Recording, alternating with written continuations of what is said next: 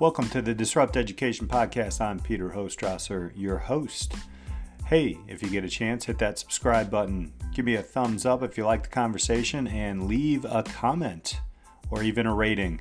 I'd love to hear your feedback on what we're doing here around disrupting education. If you get a chance, head over to disrupteducation.co or peterhostrawser.com. You can see my blog, what I'm doing these days, um, and everything else around education reform.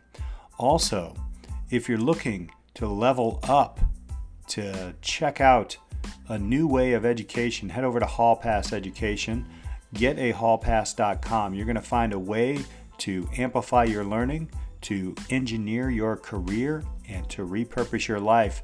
There's a gap year program and a transition program for you. This is not your father's gap year program. Check out getahallpass.com. On today's podcast, we have a ghostwriter, Jody Aberdeen. Jody captures your story on the page in your authentic voice so you can share it with the world. But today, he's going to share his story, his journey through education, and give some advice to young creatives who are writers and artists out there. Stay tuned. Right after the break, we go talk with Jody Aberdeen.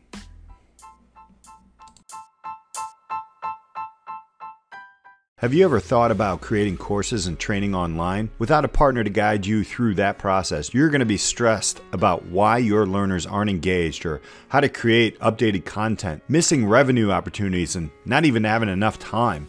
I know because I create online courses, and I have a solution for you e learning partners. You don't have to be overwhelmed anymore. Become a partner with eLearning Partners to create your courses and training stress free and achieve the results you want to see. If you are thinking about wanting to create a course or training online and you believe, like I believe, that no expertise should go unheard, then click the eLearning Partners link in the notes of this podcast and you can start your journey to create your courses and training stress free. If you want all that and more from the eLearning Partners, hit the link in the podcast notes because there's a free masterclass for you to take. That's right, a free masterclass. Hit that link today. The Disrupt Education vlog can be found on YouTube. To hear it in podcast form, search Disrupt Education on any of the following podcast platforms Anchor, Apple Podcasts, Google Podcasts, Breaker, Castbox, Overcast, Radio Public, Pocket Cast, Spotify, or Stitcher.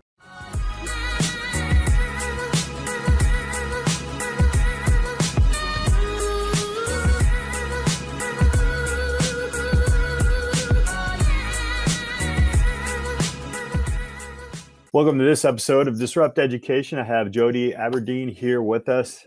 Welcome and thank you so much for being here with us, Jody. It's a pleasure, Peter. Thank you for having me. Absolutely. Uh, I'd love to have guests give uh, kind of an introduction to who they are and what they do. So you have center stage on that. So, uh, okay. So my name is Jody Aberdeen. I am a professional ghostwriter and fiction author. And ghostwriting is where I make the money. And how it how it came about what i do basically is this right? If you are somebody who's looking to write a book who needs some blogs written for you but when you sit down to do it you realize i don't have time. I don't know how to do this or frankly i don't have the patience to do it myself and i wish someone would do it for me you hire me to do it for you. I'm that guy by definition. And the idea why it's called ghostwriter is that i'm usually hidden from the project so it works well if you're a big name politician, business leader, celebrity. That's why they tend to hire ghostwriters. If you've ever worked, if you've ever wondered how that two-term congressperson or that uh, that that very busy reality TV star slash CEO is able to write four books in a year while doing everything else, it's usually because they've hired somebody like me. so that this profession came about as the result of many life experiences of which my schooling was only a relatively small part. And it's in terms of education and life learning, it's been really just what everything's been leading to for me in a strange and wonderful way. So let's let's dig into that a little bit. You have an interesting career path. We spoke before about it, and it there wasn't like, hey, here's a ghost writing bachelor's degree. What did your uh, what did your uh, education path look like, and how did it kind of lead you through that windy path to where you are now? Oh wow. Well, um, so I grew up in just outside of Toronto, Canada, and I was in. So first, I went to you know public school like anybody else, but I think a key difference was we have in in Canada we're bilingual English and French, and so I went into the French immersion stream of school, starting from kindergarten all the way to you know you know the eighth grade, where um, your primary lessons and from everything in mathematics, science, even just you know as well as just language and reading is in French. So you have I, I being bilingual, I think gives you. Every kid should be fluent in a different language. I think because it does change how you think. It does expand your ability to think beyond your own context because language really shapes your perception of reality. And not that I knew any of this when I was six years old, of course, right? But it, it, was it was something impactful. It really did uh, shape that. Um, but one of the consequences of that was I was bullied in that French immersion stream. Um, to the point where by the eighth grade, I had no friends, and there were times where I couldn't go out to recess. I didn't even go to my um, eighth grade graduation ceremony either, because I was like, "Why am I saying goodbye to these kids? I hated them." Right? Wow. wow. So, um, my yeah, so because of the bullying, my parents transferred me to the regular stream, which is just regular high school, English language. And it was at that high school that I had a lot of different life experiences there. I um, realized I was, I was, proficient in writing and history more than I was in math. I mean, I knew that already, but I got to see that. Um, I fell in love with somebody, a woman who, a girl who would become my wife later on. And uh, we'd have a lot of time before that. And strangely enough, I followed her to the university where I ended up studying later. Um, but I had the experiences of being in the high school musical, of uh, at one point being on a robotics team, writing for a, we didn't have a we didn't have a student newsletter or anything, but uh, I did some creative writing for different projects and uh, really got to be known, made some friends. I had uh, again going to this education path, right? I got I had decent grades in a fairly wide variety of classes. I I was uh oh yeah, that's right. I, for, I can't believe I forgot this. I was one of the editors of that, and um, my final grades. Uh, oddly enough, that was my low grade for my final year, which it was a C because I started skipping class when I met the right. So, um, high school. Uh, I think I'm grateful for the high school experience I had because it was very full. We did have we. It was an interesting time there too because it was a time when I started in the ninth grade. The high school was, we had pep rallies, we had uh, cheerleaders, and people showed up for the football games. Can you hear me okay? I think we're lagging a bit. Yep. A little lag, but we're good. So, okay. Okay, perfect. Yeah. Um, there was school spirit when I started in the ninth grade. And something happened in the community that by the time I finished, we'd had a couple we'd had um, security cameras installed in the hallways and for all of the to monitor drugs to monitor fights and intruders and we even had a police takedown with guns right in front of the school so something happened in that time where the school spirit and the community was really lost um, but i got to experience it back when it was good and i think that really seeing the contrast over time kind of really gave me a sense of well, entropy and uh, having having to manage change. Now that was in the '90s too, so that was prior to all of this craziness, and uh, I think that too was educational. Um, went to McMaster University, right in my current hometown um, in uh, Hamilton, Ontario. Got a degree of history in history and English, minored in political science, wrote the student paper, was active in the type of politics that um, I'm no longer in favor of for a while, and um, joined a fraternity where I made I made some of my lifelong friends in that fraternity. There's, I'm still on the advisory board for them. We were kind of the among the tropes of Greek life. We were the geeks. We were the guys playing Dungeons and Dragons and really just wanting to just have friends, right? For more than anything, but nobody had a trust fund, for example. Nobody was like that. Um, so we're we're pretty good. We're a pretty good uh, group of genuine guys that even if we didn't really get attention much, and I served in the fraternity chapter as president, which gave me some leadership abilities. And all through this, I was working. I got a uh, Walmart had come to Canada in the 1990s, and the distribution center had opened up in my, in, you know, in in my hometown then of Brampton. That's where my family lived.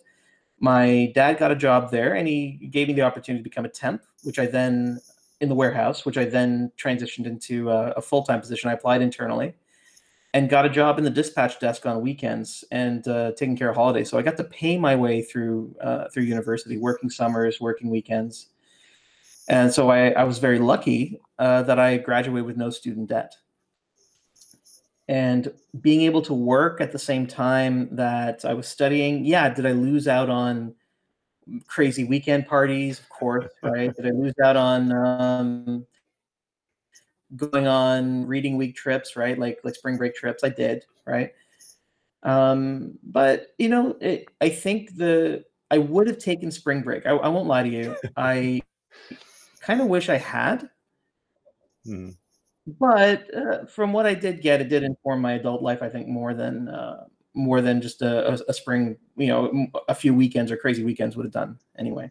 Uh, besides, I got those crazy weekends after I graduated anyway, so it was okay. Same group of friends.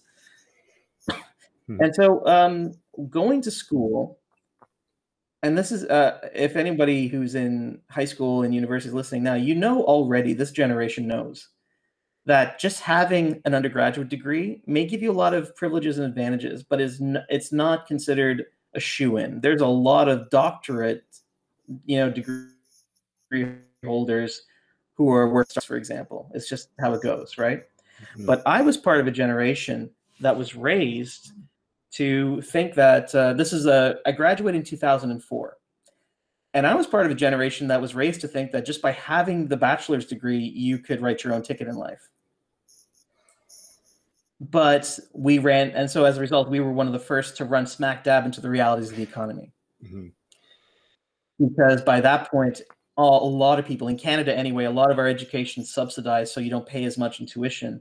So you have a lot more um, university grads here, which means that if you want to get a job here, um, just having the BA is not enough. Um, mm-hmm. frequently, a master's used to get you what a BA, you know, used to. A master's gets you what a BA used to get you.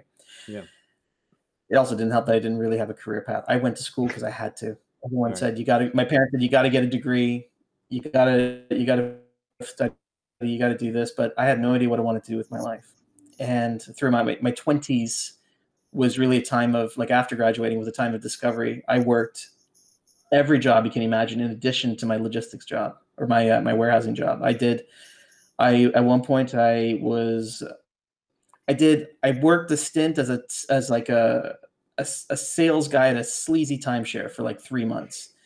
I ended up working at a bookstore at one point, just selling books. Right. I did work at Starbucks briefly, but that was much later on. Um, I was uh, I frequently did a lot of uh, call center work. There's a lot of that in the in the Greater Toronto area. Um, so I did um, at one point that ended up as being a job for the premium cards for uh, American Express, working as their concierge uh, uh, over in Burlington. And that that was uh, I think that was a defining moment because then I started to realize what I was missing in life because you're only talking to the rich people and you're you're you're arranging their flower deliveries you're arranging their dates and restaurant reservations at like michelin starred places and uh, their travel their, their their trips to greece and to southeast asia and to parts of africa you're arranging all these things for them as a concierge on the phone as just part of the and just by virtue of the fact that they have money to spend on these cards right they have that money i once spent $20000 charged to this one guy's card for one night out in vegas Wow. And I went home. I went home after collecting my my pay stub for my fourteen dollar an hour job to an apartment that I was renting, thinking, "Man, I'm missing out." Um, but all these experiences cumulatively were part of that uh, that effort to figure out what I wanted to do in life. So it it was good. Um, it it gives you that dimension. I, I read somewhere that there's four elements as as part of my training. I, I, take a lot of freelancing courses to kind of better my business. Right. Mm-hmm. One of them says that your superpower is defined as follows. So it's the skill that you're good at, right? The the nominal skill that everyone nominally hires you for, right? So as a you know you you're great at writing, but what sets you apart as a writer is um, what happened to you in your life So these can be personal traumas, these can be personal victories, the experiences that you've had that no one else has had, um, or that even many people have had, but that never experienced it quite like you.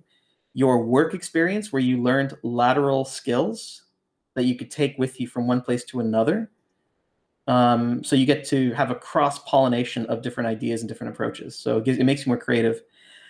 And um, and finally, just your own goals and dreams, where um, based on where you say you want to go, you're taking this action, that action, this. You're reading this book. You're talking to this person. You're in this community, and you combine all those together to get what's really your superpower, which means that when you hire me as your, as your ghostwriter, you're getting something very unique versus what you would get hiring a different ghostwriter who's ostensibly doing the same work. and um, that really is the summary of what we're talking about is just a summary of education itself, a holistic view of it. I think so one of I yeah one of one of one of the things that is very unique, and we've had that conversation uh, a week ago talking about those four things, and I really like that. That's very um, it is unique, and it is also something that um, is very transferable, even beyond um, the even beyond the the way that we look at education right now, I, I, feel like you can almost build a school off of those four items. Um, not you know, it doesn't. I don't think it has to be just a, a writer uh, or somebody in your case where you're taking you're actually learning about people and also then telling the story. So there's a lot of uh, empathy and other things in there, right? So, um, so with that being mm-hmm. said. Um, how did how did you how did you start to learn those four quadrants on your own and do the things that um, you know you are actually you, you took the first actionable steps to teaching yourself beyond the college degree? What did that look like? The the learning process wasn't deliberate. It was really this is the unfortunate thing i think i find. So part of my background is that at some point during all this i became i was always driven by personal development whether in the form of books or coaches or that's whole self-help thing even if i didn't know that's what it was called at the time. So i was reading that since i was a teenager into those types of books like uh, celestine prophecy conversations with god uh, just uh, think and grow rich how to win friends influence people. Um, and that all kind of fed into it. So at one point i found myself in a in, in a lot of coaching programs where one of the interesting things that we learned was just how much of your life can't be planned. The learning is really just a series of, well, to some degree, everybody is throwing something on the wall to see what sticks and then retroactively calling that um, a technique. right and right then they say well here i'm going to take this te- this technique that worked for me and we're gonna i'm gonna sell it to you and we're gonna project it forward into your own goals. And maybe it'll work and maybe it won't. So i thought of that when you just asked that question. My learning wasn't very deliberate but what i did know was that something had to change. That's where it started.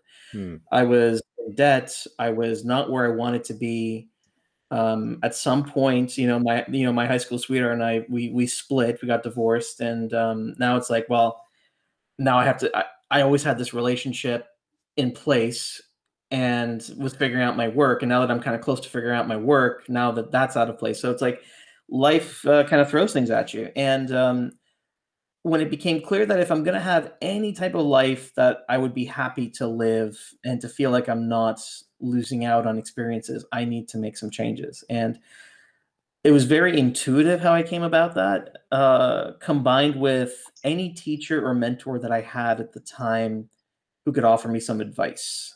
Um, and a lot of the times, those teachers came in the form of books or movies. So a lot of the times in fictional characters. And that's again part of that whole lateral thinking of uh, just drawing from drawing knowledge and drawing wisdom from different sources. Um, I was listening to um, I think his name is Bernie Siegel, uh, Dr. Bernie Siegel, on another podcast uh, a while ago, and he said that if you want the truth, read a fiction book. And mm. it's because a lot of the times the authors have poured in a lot of their own experiences into it. So you can take some of their lessons as um, as as a metaphor or as a I'm not I'm the word escapes me at this point, but it's uh it's like a, an analog of your own life, right? And what you can learn from there is why fiction writing is so good. It's why when I work with professional ghostwriters, uh, sorry, not ghostwriters, but with clients who hire me as a ghostwriter, and they want to write the same templated self-help book that you've seen everywhere, right? I tell them, do you want to really stand out, or are you just looking for a stream of income? right? Something you could spin off into a course or to get you or to get you some high paying keynote gigs because it'll do that if you if you know how to market it. But if you really want to stand out in your content, you got to tell your story. And I almost I tell them it's like pick some anecdotes from your life that almost everybody can relate to. Hmm. Um, and uh, that's really I was looking for, and the reason I say that that they should do that is because that's what I was looking for and I'm not alone. I mean, I know I'm not everybody, but I think it's there's a there's a reason why, for example, um, so one of my jobs recently was in the nonprofit industry. I was, I think you and I talked about it. I was a facilitator mm-hmm. for, and job developer for um, a, a, group that teaches youth with differing differing abilities who have barriers to employment how to find and keep jobs. Right. Right. And we would have a movie every week, and I think there's a reason why something like the pursuit of happiness resonates so strongly with people who are hustling. All the kids had seen it, right? All the young people had seen it, and um, they were all too happy to see it again because they were out there trying to make money. A lot of them came from poverty. A lot of them were they they experienced bullying in school because of their disabilities. They really felt that, uh, and and on top of that, the unintended consequence of being cared for and receiving special help is that it can sometimes lead you to think that you're more helpless than you are. Mm. Right. And so you have to balance these delicate things. And um, uh, there's a reason why we look to inspirational stories because we see ourselves in their struggles. Right. And um, that's what I tell people. And so for me, that's what a lot of what I spent my time doing. So I was trying to tell myself, let me start again, actually. I was trying to tell a different story about my life and being open to be you know different ways of learning was key to that not just relying on my degree um, i want to touch on something too um, there's a so i'm i'm an immigrant by technicality mm-hmm. what i mean by that is i was born in trinidad and tobago in the caribbean and my family migrated here when i was still a kid i was still like six months old just a baby but I was grew I grew up here, so I have this strange complex of not quite belonging anywhere because, mm-hmm. um, by virtue of my personality, I'm as Canadian as you can get. but my ancestry does technically mean that uh, you know I'm I'm in a different value system a lot of time growing up, and growing up in the in the in um, the British colonies anyway, the former British colonies, education and going to school and having that was very prestigious, and you needed to do that. So when I start telling my parents, for example, that I'm learning by going to a painting class, right? I'm learning business, or I'm learning I'm learning some some mindset work by going to a painting class. They don't quite get it. When I tell them that uh, I'm getting an exam, I'm writing a story, an inspirational biography for somebody who's also going to tell people how to get relationships, right? They think, okay, well, what qualifications does this have right in this class right so that's the that's the type of thing right of just really finding different ways to, to find education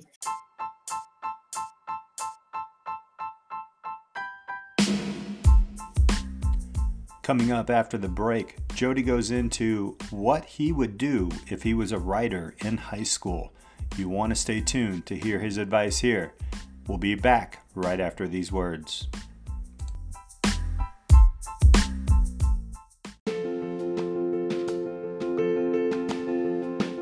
I recently asked Jake, who is a sophomore in high school, why he uses SpikeView to share his learning journey. Um, I think it's really cool that you know SpikeView is really putting that abstract into con- concrete data and knowledge, and then displaying that to the outside world. And I think SpikeView is different than anything else out there. Um, like I said before, because it's really taking that you know the, that those abstract skill sets and those abstract experiences and putting them into data that you know is actually mathematic and scientific, and um, you know that matches you up with the best programs and um, you know best places for you. People um, you know, who are really trying to make those changes in the world, and they're going to be using SpikeView because SpikeView is that app where you can, you know, take take those experiences and take those passions and put them out there um, and share with other people, and that's you know that's really powerful. And to that you know that professional networking piece, um, you know, to be with other like-minded teenagers, that puts you ahead. That puts you ahead in a lot of ways, and so. Um, you know, I think anyone who uses SpikeView right now has a leg up in the future, and excited to see, you know, where those SpikeView alumni head up. Head to spikeview.com. Start your portfolio now for free. Do you feel like there there has to be a pain point in um, education? Um, there has to be, uh, or is that optional? Um, have you seen some of the stories that you've written for uh, these? Uh, you know, I, I would imagine they're pretty successful. Mm-hmm. Uh, anybody who didn't have a pain point when it, became a, a, big pivot slash learning moment in their life? Honestly, no. I want to be able to say that you're going to be happy, that nothing bad is going to happen to you, and you're going to make a conscious decision to change your life anyway.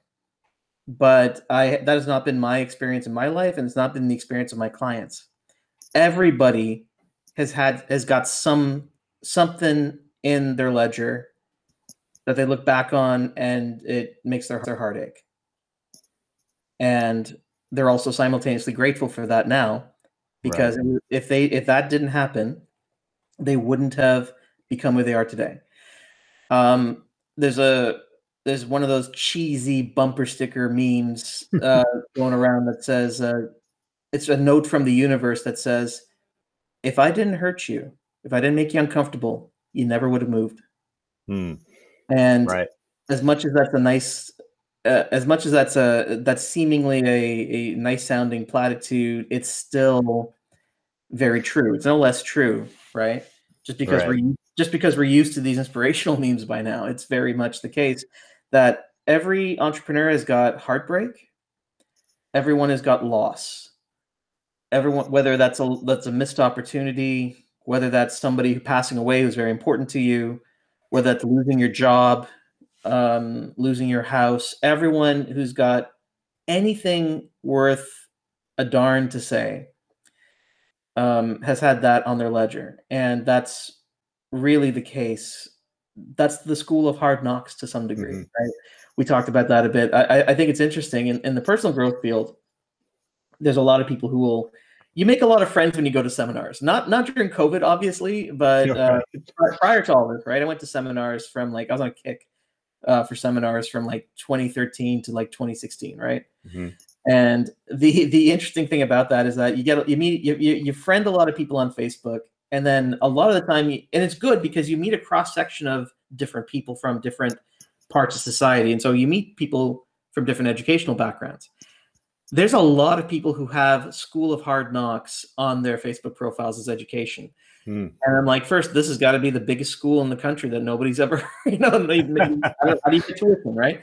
Um, and uh, you know, so they talk about that. And it's like they've got, like, I talked to one guy. We didn't end up working together, but he, he ended up going with somebody else. But his story was really just just stood out to me.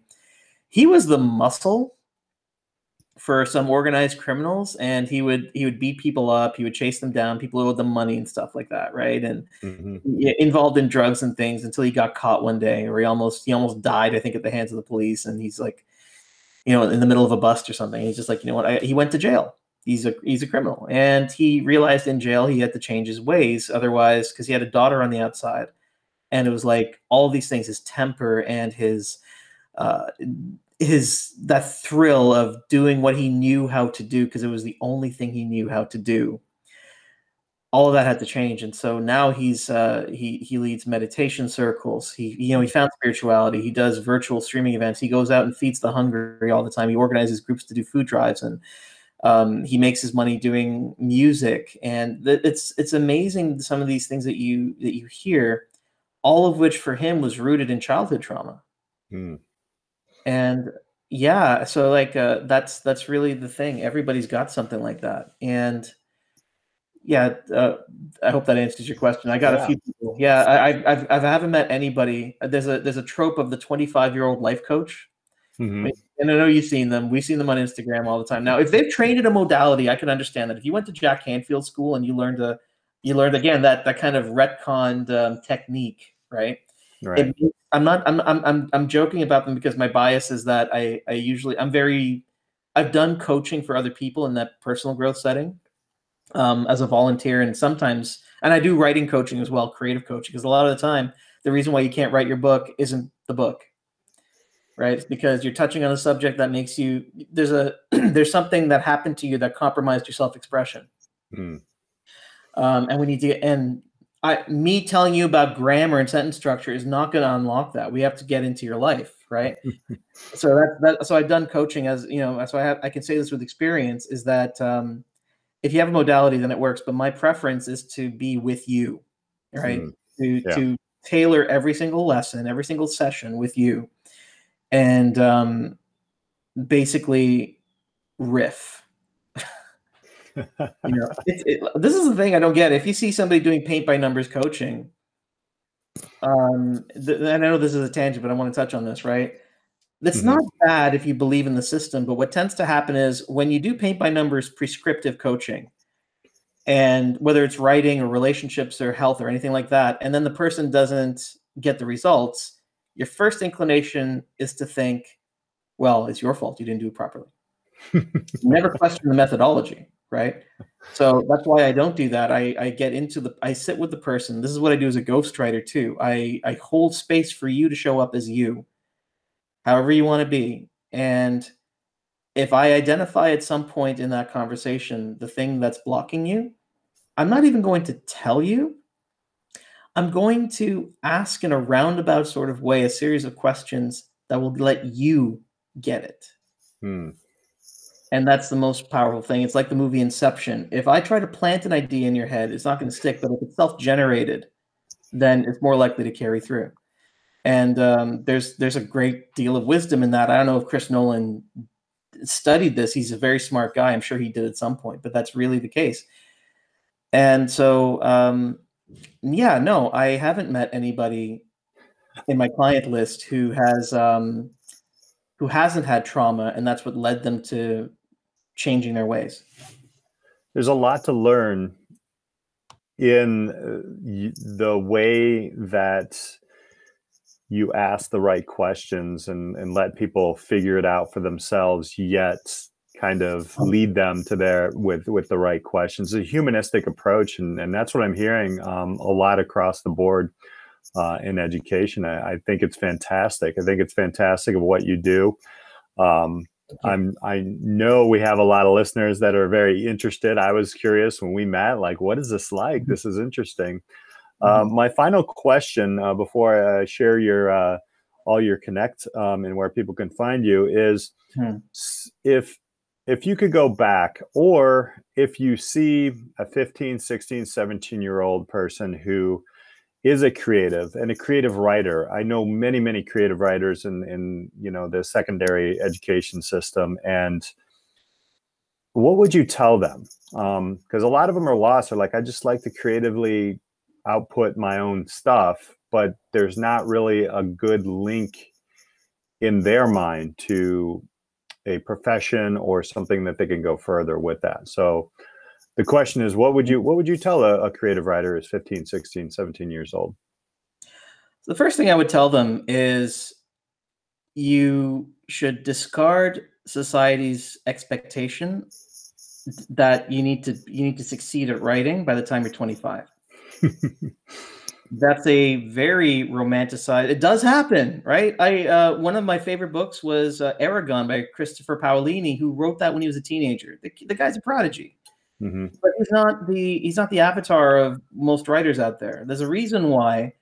It's not because of ins- it, it's it's it's due to a lot of factors, I'm sure, but there's a reason why some of the best authors you've seen are in their 40s, sometimes in their 50s, because you've had life under your belt. It's a it goes back to the 25 year old life coach thing. How much Mm. experience do you have really that you can that you can reasonably give something to me? So as a writer, as a young writer, I would say be patient. Know that with time and application, things will get better. So I'll I'll cop to this. So I've I've taken karate lessons as a grown up, Mhm. and my sensei had said that the key to success in karate, as with anything, is just time and application.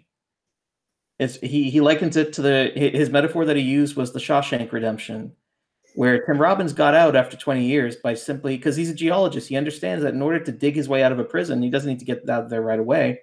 But all he needs is uh, application, digging a little bit every day, and time, which he had all the time in the world being locked up in Shawshank.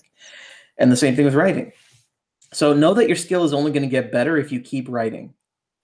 That's the first thing. Second thing, in Mhm. terms of your career track, if you want something more pragmatic and now, understand that an industrial society tends to devalue what you do because you're not making things. You're not building computers. You're not healing the sick in a hospital. You're not a lawyer, you know, helping to defend people or to prosecute cases. You're not a police officer. You're not in the military. It tends to diminish what you do because it's creative and we have that image of beatniks or you know just the deadbeat writer kind of perpetually behind on their rent working as a barista right and those do exist too because they don't appreciate your ability to communicate you may think that you don't have something worth doing but understand this there is a tech ceo right now who can probably has probably made like millions of dollars off of some new app that that he or she did right? But they can't string together three sentences to talk about it in a way that is communicable to the general public. So you need to talk to them. They they need somebody like you. So the key is to not look to all uh, to other writers. Obviously look to them if you want to learn mentor with with a few of them right but don't but try not to you know make the mistake of thinking that you need to be in the writing quote industry.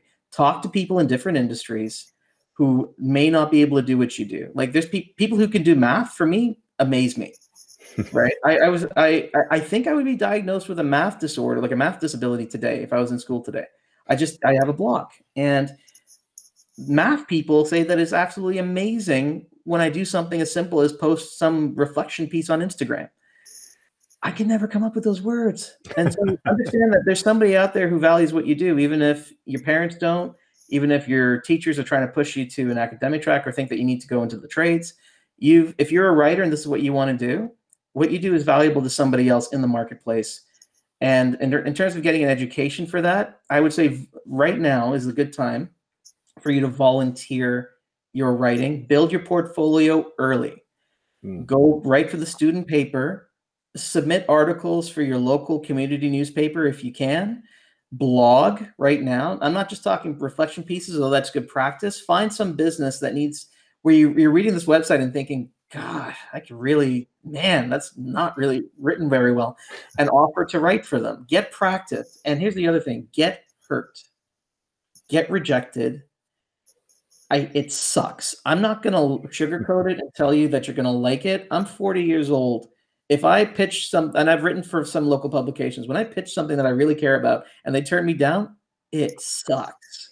If I'm if I if my heart's in it, but heartbreak is part of the process, and it's gonna suck when you go through it. Surround yourself with people who can pick you up and say, "Yeah, that was awful. Come on, let's go ahead. Let's go get a drink." Right? Mhm. and um and just really apply yourself now do it now build up as much as you can now and you'll be in a much better position later that's that's sort of my kind of retconning it and fundamentally just be open Yeah, wonderful, wonderful advice. Um, you hear it over and over again, and um, thank you so much uh, for sharing that, Jody. I want to give you an opportunity. Where can people find you? How can people connect with you? okay so I'll, I'll give you a warning first to everybody doing this i'm not very branded i'm very much me when you see me so that means do i post certain things that people may disagree with sometimes? Yes. Am i always curated? No. Am i sometimes raw? Yes. But um, if you're okay with that you can follow me on instagram at jody aberdeen right? J-o-d-y-a-b-e-r-d-e-e-n all one word. You can find my website uh, jodyaberdeen.com um, you can sort of follow me for my never-ending retweets on twitter. Again see actually, this is consistent branding. It's all my name, Jody Aberdeen, on Twitter. and um, honestly, these days, if you have a real professional interest in ghostwriting, find me on LinkedIn. Again, you can't miss me, Jody Aberdeen. Awesome. Really appreciate your time. Thank you so much for sharing your knowledge, uh, your journey, your story, and your advice. Uh, really appreciate you being here on Disrupt Education. Thank you for having me, Peter. It's been a pleasure. All right. Thank you all so much for listening. Hit that subscribe button. Give a nice, uh, nice five star here. This is a great conversation we had today, and there'll be many more. We'll see you next time.